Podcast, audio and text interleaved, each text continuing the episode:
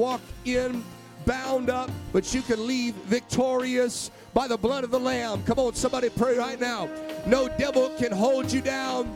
Amen. In the name of Jesus. No addiction can hold you down in the name of Jesus. No affliction of your mind, your body, or your soul can hold you down in the name of Jesus. We are more than conquerors through Him that loved us, through the victory that's found in Jesus Christ. Somebody lift up your voice. Hallelujah! Hallelujah! Hallelujah! Oh, let's give the Lord a hand clap of praise in Jesus' wonderful name. Praise God, praise God, praise God. Amen. It is so good to be in the house of the Lord on this Sunday afternoon. Is anybody thankful to be at church today? Praise God. Amen. It's good to have all of our guests, our visitors, our friends with us in the house of the Lord. Amen. Good to see the Coder family and the Anderson family here in the house of the Lord. Amen. Praise God. Praise God. Amen. At this time, amen, we'd like to get ready to dismiss our Sunday school uh, students. But before we do that, amen. Well, it looks like the little one disappeared, but uh, we wanted to make an announcement to the church. Brother Troy's walking away from the drum cage, but his wife's probably with the baby. Um, but let me just bring Brother Troy over here. Amen. Praise God. Amen. Anybody like this guy? Okay, good. Anybody love this guy? Praise God. You got a unanimous 100%. Uh, Brother Troy and Sister Bettina, we've been praying and, and uh, feeling after it for really the last several years. And uh, they've been praying about it, feeling it as well. And uh, Brother Troy and Sister Bettina are taking over the youth group. This is our new youth pastor, and Sister Bettina is our youth pastor's wife. Let's give them a hand. We are expecting great things. So, for all you mom and dads, if you have anybody you want to yell at, no, I'm kidding. I'm kidding. No, you any questions, anything you need, Brother Troy and Sister Bettina will help you out. Amen. And, and we're very thankful for them and looking forward to what the Lord's going to do in Jesus' name. Amen. We love you. God bless you, my brother. Amen. Praise God. At this time, we'd like to dismiss our Sunday school students to their classrooms and their teachers. Oh, I'm sorry, fourth Sunday. Never mind. Kids, stay where you are. We're going to be hanging out. Man, I've lost count of Sundays. Amen. I was out in my garden this week and I was pulling up sagebrush and I realized real quickly I'm not from Nevada and I am allergic to sagebrush. And so somebody told me you should have wore a mask and my eyes started getting puffy. So I've already lost it on what week it is. Praise God. Looks like we're going to have a great time with the kids in service as well. And everybody said amen. Praise God. Mark chapter 14 and verse number 3. Mark chapter 14 and verse number 3. Praise God. Amen. And for all of those that are looking to go towards uh, Sparks Souls Harbor Church, amen. If you have any questions on the address, you can ask Brother Google, uh, or you can talk to my wife and I. We'll get you in contact with Brother Google and we'll help you out. You know, it's funny. I, I called my grandpa uh, trying to figure out, you know, something, and he was started giving me directions. And, you know, they're just built different. He was a truck driver for many years, meant several million miles. And so he's like, you know, you take a left on the 85 and then a right on this. If you see a, you know, black cat, you gone too far. And I'm already had it in my Google or my Google Maps for the last 10 minutes, but we recorded it because it was a great memory to have. Uh, but if you don't know what Google is, we will introduce you today. If not, we will give you specific instructions. Amen. We'll have Brother Barber tell you how to get there because he's a truck driver. He'll give you all those specific instructions, and you'll be blessed by that. But that'll be tonight at 6 p.m., uh, 5:30 for prayer if you're able to be there, and they will be feeding us afterwards. So great time of unity in northern Nevada with other churches and other like-minded believers, and it's going to be a great time in Jesus' name. Amen. Mark chapter 14 and verse number three. I'm going to preach what I feel in my heart, what I felt in my heart for a little while, and uh, hopefully it can be a blessing to every individual here today. The Bible says, And being in Bethany, in the house of Simon the leper, as he sat at meat, there came a woman having an alabaster box of ointment of spikenard, very precious. And she brake the box and poured it on his head. And there were some that had indignation within themselves. Amen. One uh, other part says it was Judas specifically. Amen. And said, Why was this waste of the ointment made? For it might have been sold for more than 300 pence and given to the poor. And they murmured against her. And Jesus said, Let her alone. Why trouble ye her? She hath wrought a good work on me. For you have the poor with you always, and whensoever you, you will, ye may do good to them. But me you have not always. Man, notice this next part of the verse. She has done what she could. I don't think we give people enough credit for doing what they can. I think we often beat people up because they're not doing enough. We beat ourselves up because we're not doing enough. But Jesus honors her doing what she could. She has come aforehand to anoint my body to the burying. Verily I say unto you, wheresoever the gospel shall be preached throughout the whole world, this also that she hath done shall be spoken of for a memorial of her. And I'm going to fulfill that scripture here today. And everywhere the gospel's preached, we're going to preach about this woman as well. And she's doing what she can. And I want to preach to us for a few moments on this subject. There's no waste in worship. There's no waste in worship. Would you set down your Bibles and let's pray all across this building? Hallelujah. Father, we love you. We thank you today. We thank you, Lord, that we were able to come into this house and to give you praise. God, I thank you, Lord, for every individual that did what they could to be into the house of the Lord today, God. And Lord, I pray that you would bless them and honor them, God, for that. Hallelujah, Lord. I pray that as we pour out and we break ourselves out before you, Lord, here today, God, that you would bless it, that you would multiply it to the furthering of your kingdom, God. Hallelujah. Bless our worship, multiply our worship in this city and in this region in the wonderful name of Jesus Christ. Hallelujah. Let's give the Lord a hand clap of praise. Hallelujah. Hallelujah. Anybody feel like worshiping the Lord? Anybody feel like giving God praise? Hallelujah. Amen. God bless you. You may be seated. Amen. There's no waste in worship. Last week I felt to preach about celebration, about praising God, about partying when you find what you've lost. Amen. This week I feel to preach about worship. Amen. Worship is often misunderstood. Many equate praise as worship. But I want to help you understand there's a difference. Praise can be worship, but worship is not always praise. Amen. Worship is deeper than that. Worship is not just an activity, praise is an action. Let me help somebody understand this for a moment. When you praise God, you cannot praise God in your mind. You cannot praise God from just thinking about praising God.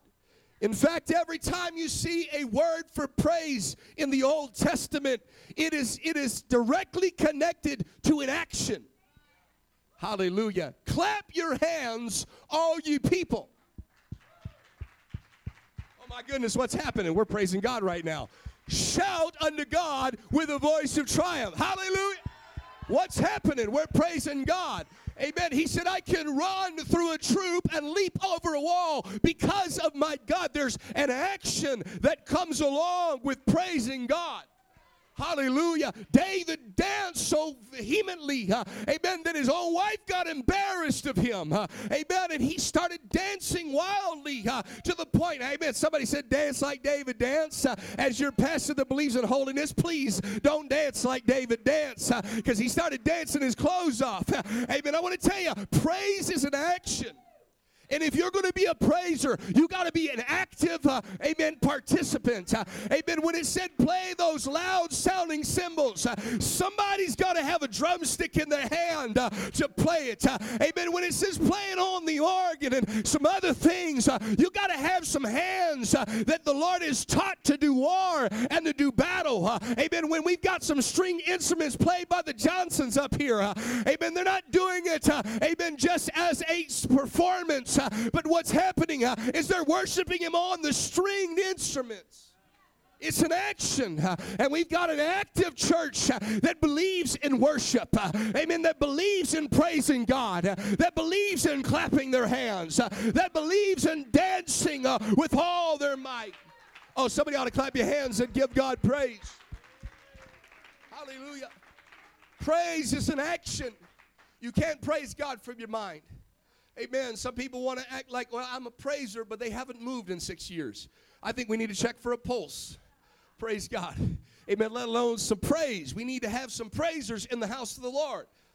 But worship is deeper than praise because it goes beyond an action, it becomes an identity. We become known as worshipers. Amen. Worship is not just what I do. Amen. It's not just an activity, but worship is who I am. Amen. I think we got some worshipers in the house of the Lord. In fact, Jesus said in John chapter 4, amen, that the Father seeketh such to worship him, those that worship in spirit, amen, and in truth. amen. In other words, it comes from what I preach about on Wednesday, my whole heart, but it also moves into my actions. Hallelujah. If it's true worship, uh, it will start uh, in my heart uh, and it will make its way out, uh, amen, through my mortal body. Uh, amen. I want to tell you, people that think uh, they can worship God and praise God without moving, I want to tell you, it starts in the heart, but it makes its way out. You got to worship. You got to praise because God's looking for people that will worship Him in their spirit and in actuality. God is looking. In fact, it's one of the few things God's looking for. Hallelujah. When God saved you and I, amen. Some people think God saved them because they were good looking. I want to tell you, amen. That's why He saved most of us. But the rest of us, amen. Hallelujah. He saved us because He's looking for worshipers. He's looking for people that will, amen, activate their lifestyle, amen, that will take it from the heart. And we see this in, amen, a great display that worship goes beyond, amen, just clapping, shouting, dancing, amen, that it is much deeper than that. We find that in our text here today. There are three accounts of this story Mark chapter 14, which is what we read, Matthew chapter 26, and John chapter 12. Amen. In John chapter 12, Amen. It actually tells us the players in the story. It tells us that it was Mary that anointed the feet of Jesus. Amen. In John chapter 12, it lets us know that it was Judas that had a problem with it. Interestingly enough, Judas comes from the word the name Judah, and Judah means praise. Interesting that Judah, who meant praise, had a problem with worship. I don't, I don't quite understand all of the context of that, but I do think it's interesting. Amen. In our text, we find that Mary anoints Jesus' feet with oil. Jesus, amen, you got to understand what just happened. Jesus just got done resurrecting her brother Lazarus from the dead. He's a dinner guest of Mary and of Martha and of Lazarus. Amen. I want you to notice what is happening. She just got done with one of the hardest seasons of her life. She just got through losing her brother, going to a funeral, burying her brother, wrapping him in grave clothes. amen. Only to go through another emotional roller coaster as Jesus stands and says, Remove all the stones. Uh, Lazarus, come forth. And all of a sudden, her brother who was dead comes hopping out. Uh, amen. Comes letting him know, uh, I was dead, but now I'm alive. I want to tell you, if there's ever been something that ought to make a worshiper out of you and I, it's everything God has ever done for us if there's anything that ought to make a worshiper out of you and I, it's those of us that have tasted and seen that the Lord is good. It's those of us that have encountered resurrection power. It's those of us that have been filled with the baptism of the Holy Ghost, speaking in other tongues. If anybody ought to be a worshiper, it ought to be the church of the living God. I want to tell you, the charismatics should not worship the church. Amen. I want to tell you, the world and their gods should not worship the church. If there's anybody that ought to be a worshiper. It's those of us uh, that God has performed the miraculous uh, time and time uh, and time again. Uh, those of us that He's healed uh, ought to worship Him. Uh, those of us that He's raised up from lowly estate ought to worship Him. those of us that He brought up out of a miry clay and set us in a straight path ought to give Him worship. Are there any worshipers in the house of God here today? Are there any people that can testify? God's been good. God's been good. God's been good. You wonder why I dance the way I dance? God's been good. You wonder why I shout the way I shout? God's been good. You wonder why I live my life the way I live my life? God's been good. Somebody ought to clap your hands and shout unto the Lord if you know He's been good. Amen. it brings this whole thing into a whole lot more context when you realize the players in the story. That it's Mary, whose brother Lazarus was dead. Amen. Hallelujah. And now she's here. Amen. Notice how she didn't really do this before. We all know Mary is the one that worshiped, and Martha the one that worked. Amen. But they weren't that way until they had gone through the hardest time of their life, and God turned around for their good. Hallelujah. God doesn't waste any trials. God doesn't waste any trouble. God doesn't waste any tribulation in your life. Amen. Every bit of it, amen, God utilizes to make you and to mold you and to shape you into the being that He wants you and I to be, uh, the worshiper that He is creating us to be. And if it had not been for the difficult moments, uh, if it had not been for the hard season, uh, if it had not been for the time of loss, if it had not been for the tears, uh, if it had not been for the bills you couldn't pay on time, if it had not been for your car breaking down, amen, every time you tried to get to church, I want to tell you, if it had not been for those difficult moments, amen, we may not be able to stand here today as Mary, the one that worshiped Jesus with ointment. And we may not be here today as Martha, the one that served Jesus uh, in her house uh, and was hospitable. I want to tell you, there's people in the house of God. You don't know where we were when God found us. Uh, amen. So let us be what God called us to be now that He has. Praise God. Amen. Everything about what Mary's doing is utterly extravagant. I want you to think about this. She uses a pound of oil Amen. This ain't very much. This is definitely not a pound of oil. Amen. This is just a couple ounces. A pound of oil. You don't even fry your chicken in a pound of oil. Praise God. Worth nearly, if we're gonna if we're gonna calculate it, we already did the calculations. Amen. About a couple weeks ago, what 300 pence is. That's about a quarter year's wages for the average worker. If we insist on putting a numerical value on what she is depositing into Jesus because there's some people, they want to know how much it costs. Praise God. There is no functional reasoning for this anointing of Jesus. Jesus has no need of it, nor does any part of him. He's doing just fine without it. Mary then wipes his feet dry with her hair, which means now her hair is oily, reeking of perfume. In fact, the entire house is now permeated with the smell of this oil, amen, from a woman that should probably have never done this. It's extravagant. It's excessive. Uh, why is she doing it? Uh, Mary even risked her own good image uh, because in those days you don't just go up to a man, uh, let alone a holy man or a rabbi, uh, and just start putting your hair on his feet. Uh, that's not something that you would do even in our day today, let alone in that day then. what kind of purpose could this gesture have served? Now, we can look at it and say, well, maybe this is a foreshadowing of Jesus washing the disciples' feet at the Last Supper. Maybe, amen, this is strictly just to show, amen, the anointing of the body of Jesus, as he would say, amen, after his crucifixion. Uh, maybe this is just one of those things that uh, we, are not supposed to understand and, and we're just going to accept it. Maybe it's the fact that the smell of spikenard, uh, amen, was there and, and, it's supposed to it's supposed to bring about some imagery of how our worship's to go up before God. I, I don't exactly know, amen, why it was put in the Word of God. amen. What I do know is that this spikenard uh, was so important. Uh, this spikenard was so potent. Uh, it was so expensive. Uh, it was so extravagant. Uh, and there was only one person, uh, amen, that Mary could think to pour it upon. She could have sold it. She could have paid off some debts. She probably could have used it as a dowry to get married because we don't see her dad anywhere around. This was her future. This was her hope. We don't know exactly what it meant to Mary. All we know is she knew exactly what to do with what was so valuable and what was so expensive uh, and what was so costly. She knew where, where it was supposed to go. I have no idea what exact purpose it could have served, except for maybe this there was really no purpose at all. And Judas is the one who stops this beautiful moment. In fact, Matthew's account in the ESV actually says, Why are you troubling her? She's done a beautiful thing for me.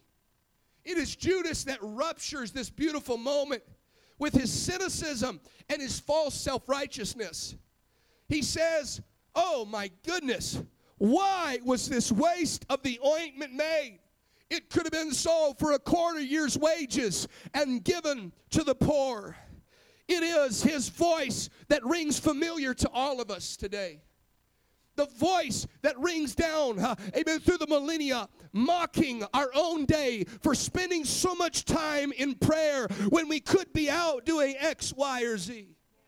It's that sly voice that still enters our thoughts. Uh, amen. When we're taking moments to be with the people that God put in our lives. Uh, amen. The people that we love uh, rather than toiling it away at a thankless job when we could be earning a little extra money. When you could be at your job on Sunday, you came to church and there's that old voice that says, you know, you could be working extra and paying off debts. you could be working extra and putting a little more away for retirement. the voice voice uh, that still fusses every time the church does anything excellent uh, or strives to transcend uh, in their worship. The voice that argues uh, that we could worship uh, in a much plainer setting uh, and spend our time, our energy, and our money a lot differently. this accusing voice haunts us every time we have grand visions of doing something for God and says it's not that big of a deal. why would you waste your energy? why would you waste your time? why would you you waste your money? Just go do something else with all that you have. This is Judas's downfall. Judas's demise is that he did not understand worship. And I fear that there's people here today that maybe don't understand worship. And this is why, amen, it's so easy to allocate the things that God has blessed you with, amen, to other things and not realizing that the most valuable thing you could ever do, amen, is bring your worship to God. Hallelujah. Hallelujah. Judas did not understand worship. Judas was the one that held the bag. He's the one, he was the accountant. He had the money everywhere he went. He was the one that they, they, they he understood and identified the price of the oil, but he could not see the value of the moment. He saw the price of Mary's oil, but he could not see the value of Mary's worship. Let us never get so caught up in the cost or in the price that we forget the value of what we're doing, that we forget the value of the moments we have in God, that we forget the I don't ever want to think to myself, uh, amen, it's just a little excessive. Uh, it's a little much going to church on Sunday and on Wednesday. Uh, Got to get up in the morning. Uh, I don't ever want to see the cost uh, and say that's a big cost, uh, but never look at my God and say that's a big God. I want to look at heaven and say, Lord, I want to cry out and say, You're worth every penny. You're worth every hour. You're worth every minute. You're worth all my energy. You're worth my youth. You're worth my middle age. And you're worth my elder age. You're worth every bit. Oh, somebody give a Lord a hand clap of praise. Come on. The cry is still heard today. What a waste. What a waste. What a waste. What a waste. The devil has been speaking to some people this week. What a waste. What a waste. What a waste. You're throwing it away. Young man, the devil's been speaking to you. You're wasting your youth in the church. What a waste. What a waste. Young lady, the devil has been wasting at saying you're wasting your time. Uh, you could go find yourself a boyfriend in the world. Uh, you're wasting your time in that church. You need to go out and do X, Y, and Z and live a little. Sow your wild oats. There's some people in the house of God, amen, that the devil's tricked you and convinced you, amen, that coming to church is a waste of your time. That coming to the house of the Lord is a waste of your time. That being in prayer is a waste of your time. Uh, I want to tell you, you might see the cost, uh, but today, before it's all said and done, I hope you see the value, not the cost. Uh, I hope you see where it, why it's worth it because God's called us uh, to be worshipers, uh, and worship is not cost based, uh, worship is value driven.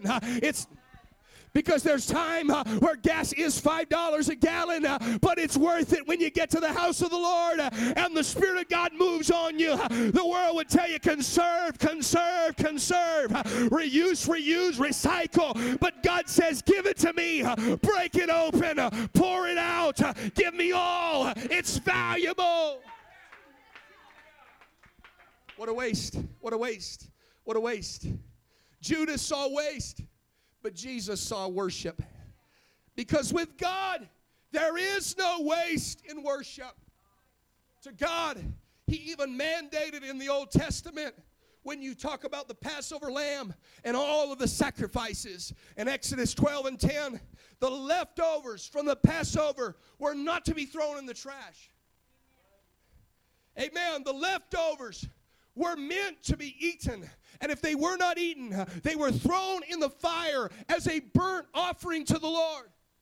In other words, whatever you couldn't ingest in the moment, uh, you had to burn it uh, and say, This belongs to God uh, in its entirety. Uh, this belongs to God uh, completely. Uh, every sacrifice that you made, you took every part of it. there was no waste. there was no, come on, there was no waste in the, in the tabernacle.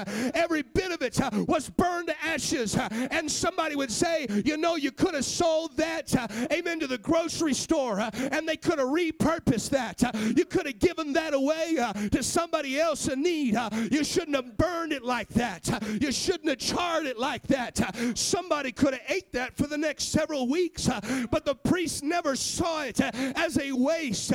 They said, This belongs to the Lord in its entirety, and this is holy to the Lord. Hallelujah. I think we ought to lift up our hands and give the Lord some praise. Come on, let's worship the Lord for a moment. Let's worship the Lord for a moment. Hallelujah. Come on, did you know every part of you belongs to God? Every part of you belongs to God. Every part of you belongs to God. Amen. If it has to be burned, amen, as a burnt offering, it belongs to God. Amen. It won't be wasted. It won't be wasted. Hallelujah. It won't be stored. This is interesting enough, but this is why in the Bible it declares this phrase the fat belongs to the Lord. Praise God. That means I'm more of God's. But I've always thought about that. Why did God say out of everything, amen, that you could have, you can take this, you can eat that, you can burn this, you can burn that, but when it comes to the fat, you don't touch that. That belongs to me. The parts that you and I would throw away, discard, uh, and say are not important uh, and not valuable, uh, God looks down and says, That's mine. Amen. Because it was the fat, uh, amen, that determined whether or not, uh, amen, the cattle could live uh, in a time of famine. Uh, amen. I want to help you here today. Uh, it's not just something we carry around and hope to get rid of at the gym. Uh, amen. But I want to tell you what it is. It's the fact that if we went without food, amen, we had potential of survival. We were guaranteed hope and a future. hallelujah. And God looked down from heaven and said, The future belongs to me. all the potential belongs to me. All the fat belongs to me. Well, brother, you could use that uh, for so many other things. Uh, you could move that here, move that there. You could use your future here, use your future there. And God says, Give that to me uh, that belongs to me in its entirety. Oh, I praise the Lord. Come on, let's lift up our hands. I feel Him. I feel Him moving here today. I feel Him moving here today. He didn't want that fat wasted. He didn't want that sacrifice wasted. He didn't want that worship wasted. Every bit of it belonged to God. Amen. 1 Corinthians 15 and 58 says, Therefore, my beloved brethren, be ye steadfast, unmovable, always abounding in the work of the Lord. For as much as you know that your labor is not in vain in the Lord. Another translation puts it this way Amen. That you would be sure that nothing you do for Him is ever lost or ever wasted. Amen. I want to help somebody here today. Be sure be certain, be convinced in your mind and in your heart that nothing you and I do for Jesus is ever lost or ever wasted. God uses every bit of it, every bit of our hope, every bit of our potential. Can I preach to you about a few things God never wastes? Uh, Psalms 56 and 8 uh, says that He collects our tears uh, in a vial. Uh, Psalms 126 and 5 says, Those that sow in tears, uh, tears that fall on the harvest, uh, you think they're gone, you think you lost them, but the Bible says they'll doubtless come again, rejoicing, bringing in the sheaves, because with God, no tears are wasted. In Mark chapter 12 uh, and Luke chapter 21, uh, Jesus looks down on the tabernacle uh, and he sees people giving, uh, and there's a little widow uh, that just has a mite uh, that's not worth a whole lot, but she throws it in the offering. She gave what she had left. It wasn't a lot to everybody else. They would look down on her, and even the disciples said, All of these men gave more than that little widow woman. But Jesus said, All those gave of their excess. Uh, but that widow woman gave uh, of her living, uh, she gave of her very soul. She and he said, I noticed it, I watched it, and it was not wasted. I looked down from heaven. I want to help you here today. Everything you give to God is not wasted, it's watched. Everything you do for Jesus is not wasted, it's seen, it's watched, it's observed. Oh, somebody ought to give him praise. John chapter 6, John chapter 5 and 6, amen, tells us of a little boy, amen, of 5,000 that come without anything to eat. And the Bible declares Jesus said to Philip and Andrew, let's find something to feed them with. And there's nothing to feed them with. There's not enough money to buy food, and there's no grocery store. There's no Whole Foods, Trader Joe's, or Costco. Praise God. Ain't nothing around. There's no buy in bulk, save food smart and all that. We can't have none of that. We're in the middle of nowhere. And yet, Andrew goes out and looks for something. It may not be much, it may not seem like a whole lot. Amen. But he looks, and I, I have no doubt out of 5,000, uh, there had to be more than one little boy that packed a lunch. There had to be more, amen, than one smart mother that packed their kid a lunch. I guarantee there was a lot of people that had a little bit of bread, that had a little bit, but they instead said, We're going to hold it back. we're going to reserve it. we're going to live with a scarcity mindset that says, If I don't eat this, I starve. but there was a little boy that said, Lord, it's not much, but here's my lunch. Hallelujah. Can I preach to somebody? Uh, it didn't seem like much to Andrew. It didn't seem much to the little boy. Uh, it certainly didn't seem like much to 5,000. Uh, but with Jesus, uh, worship is not wasted. Uh, he took that little boy's worship. Uh, it didn't seem like a clap. it wasn't a shout. it was a lifestyle that said, Lord, I'm giving you my lunch, and you're the best place to put it. you don't get four loaves. you don't get one fish. you get all five. you get all the fish fish. You can have my Lunchable too. You can have my Capri Sun. And he laid it before the Lord, and God multiplied it. And God multiplied it. Can I preach to somebody? You might feel like your worship is insignificant, that the way you live is insignificant. But can I preach to somebody? He's watching your worship. He's going to multiply your worship. And if you bring it to Jesus, it will not be wasted. Oh, somebody ought to clap your hands. Let's stand across the building and lift up our voice. Come on, let's lift up our hands. Come on, let's praise the Lord for just a moment. Worship is not wasteful. There is no waste. It's a zero waste zero waste activity. It's a zero waste activity. You can worship God, and nothing you do in worship is wasteful, and nothing you do for worship is wasteful.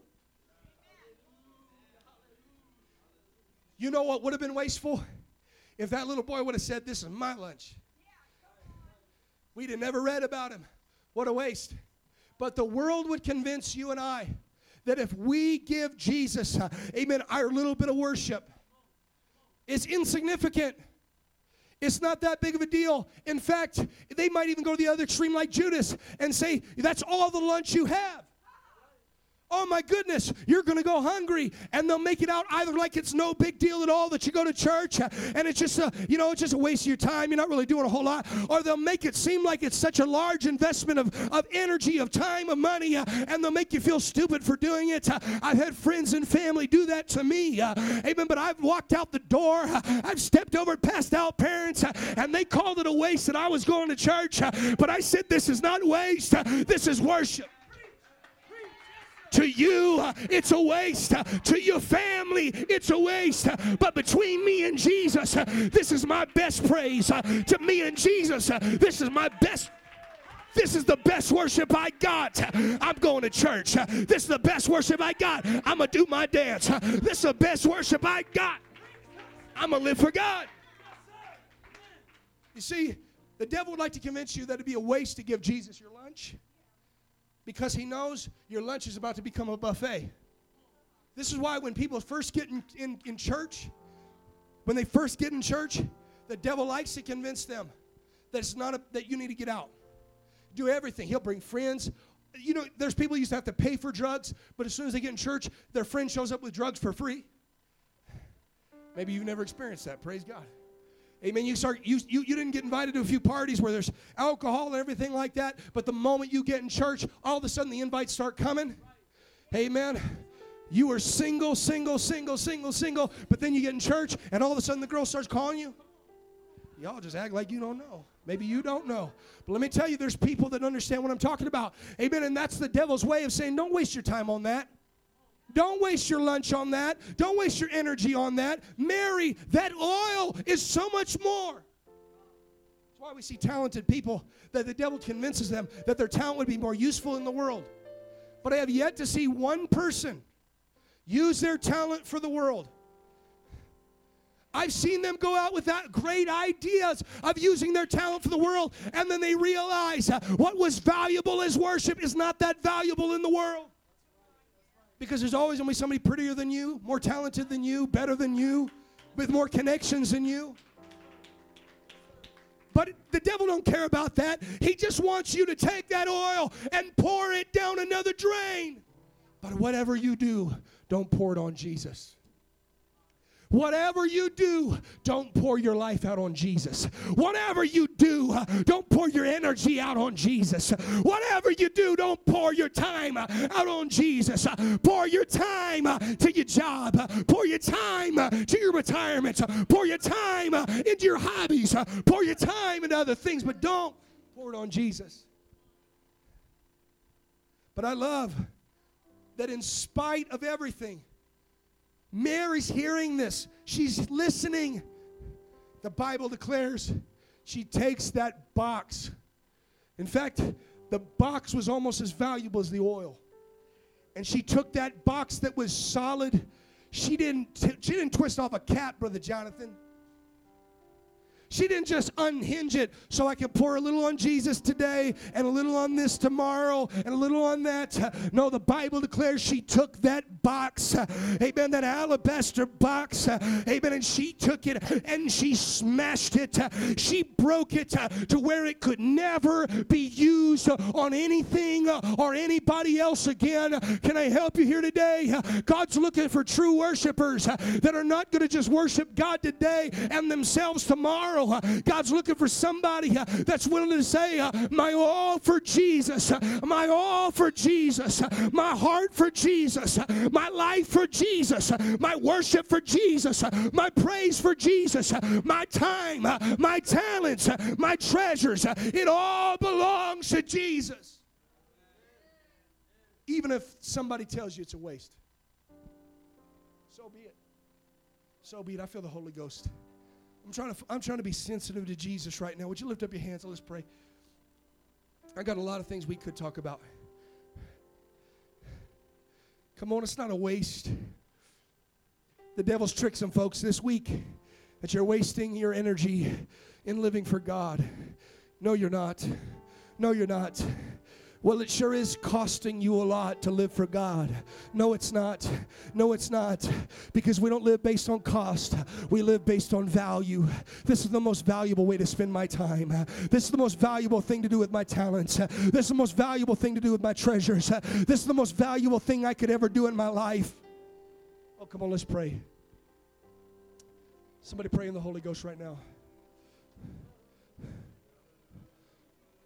Come on. God's calling for worshipers in this church. Come on, the devil's telling you it's a waste. Your flesh is telling you it's a waste. Amen. Your own mind's playing tricks on you, telling you you're wasting your time. But I want to tell you today, you're not wasting nothing. It's the most valuable thing you could ever do. Come on. She has done what she could. She has done what she could. She has done what she could. I mean, there's some people here today, you wish you could do more, but just do what you can. Just do what you can. Even if the devil tells you it's a waste of your time, it's not that big of a deal. Amen. Just do what you can. Worship Jesus.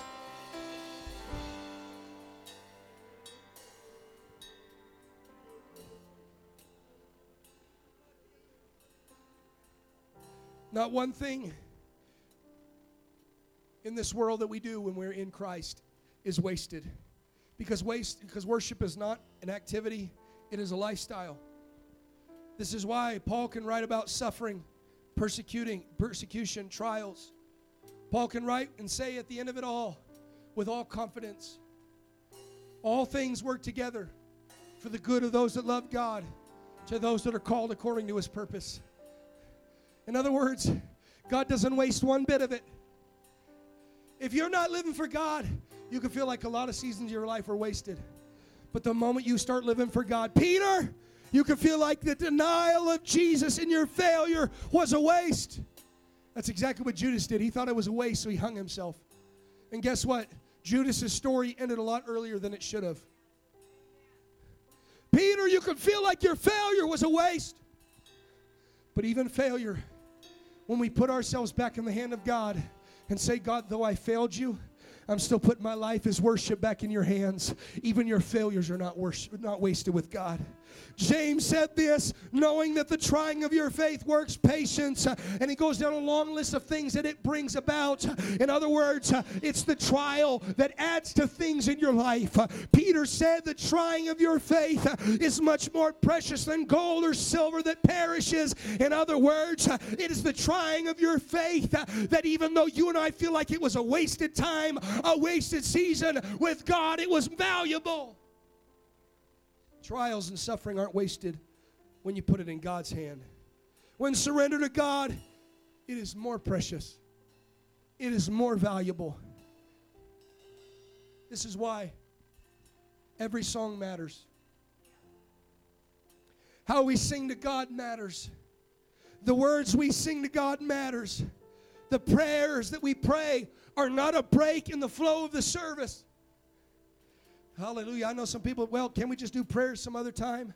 No, because the prayers we pray in the middle of service are not just to break up the monotony of the service, it's part of our worship. Each prayer matters to God. The sermon uh, is not a professional speech by a professional Christian because uh, I'm not one. Amen. It's worship to the Lord. The sermon uh, is a two way street where we interact one with another. there's an ebb and a flow. the preaching goes out and the individual responds to what is preached and what is proclaimed. it might seem wasteful of your clap, it might seem wasteful for your amen and for your voice but it is not waste. It is worship to the Lord. Every sentence we speak matters to God, for every idle word will be judged. Every tear that you cry to the Lord is seen and collected. It's worship unto the Lord. Your tears matter to God. Your attendance to the church matters to God. Your faith in God uh, in good times uh, and in hard times uh, matters to God. Your trials and tribulations, they're not a waste. They're perfecting you and they're perfecting me. Your trials matter to God. Even your mistakes and your failures, when put back in the hands of God, are not wasted. It's that alabaster box that I'm breaking and saying, God, I'm not going to let the devil have my failures. I'm going to let you have my failures so you can make all things good. I'm done preaching. Would you lift up your hands? Come on, the way you live for God, the intensity, the extravagance, the seeming. Amen. It doesn't make much sense to the world. They say, Does that really matter? Come on, ladies, the way you dress, does that really matter? What a waste. What a waste. What a waste. And, and you would uh, even come and start considering it yourself. But I want to tell you, it's not a waste to God, it is worship. I want to open up this altar. Would you come? As an act of worship. When you come to this altar, you're not wasting time here. You're investing time. You're investing time. Amen. When you pour it out on Jesus, you're not wasting the oil. You're investing the oil.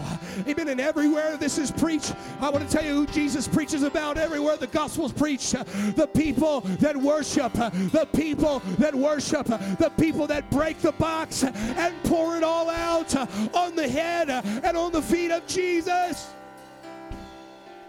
Come on, somebody come and pray. Would you grab your family by the hand? Every time you, amen, provide for your family, sir. Amen, help provide for your family, ma'am. Amen, you're not wasting it. You're doing what the Bible says. Amen, you are providing for your own household. You have not denied the faith.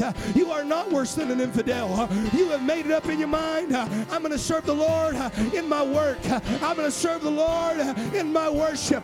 Come on, Martha, when you serve God, when you serve God, when you serve God. It's not a waste, it's worship. To worship you, I live. To worship you, I live. I live to worship Come on. I'm worshiping, not wasting. I'm worshiping, I'm not wasting.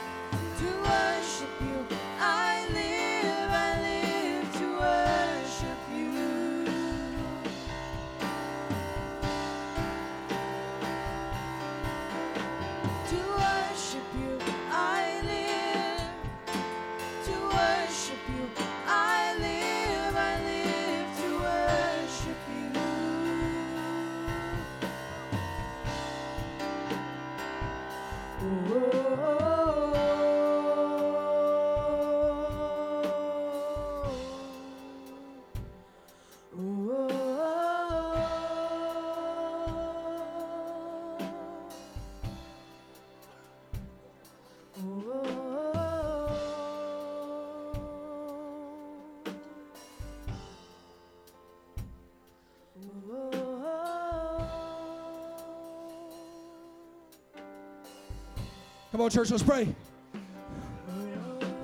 Everything you do for God is used. Everything you're doing for God right now is being used.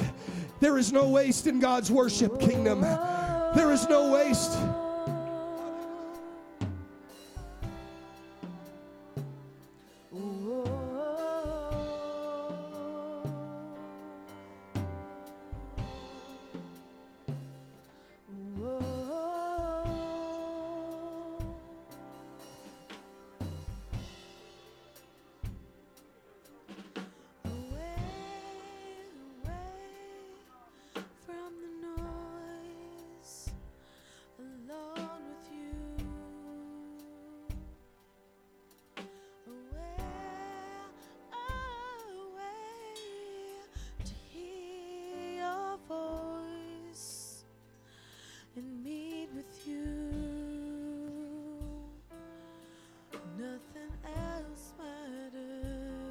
On, let's pray all across this building. Lift up your hands. Come on, let's pray all across this house. To worship you, I. Come on. Come on, God's calling worshipers right now. God's calling worshipers right now.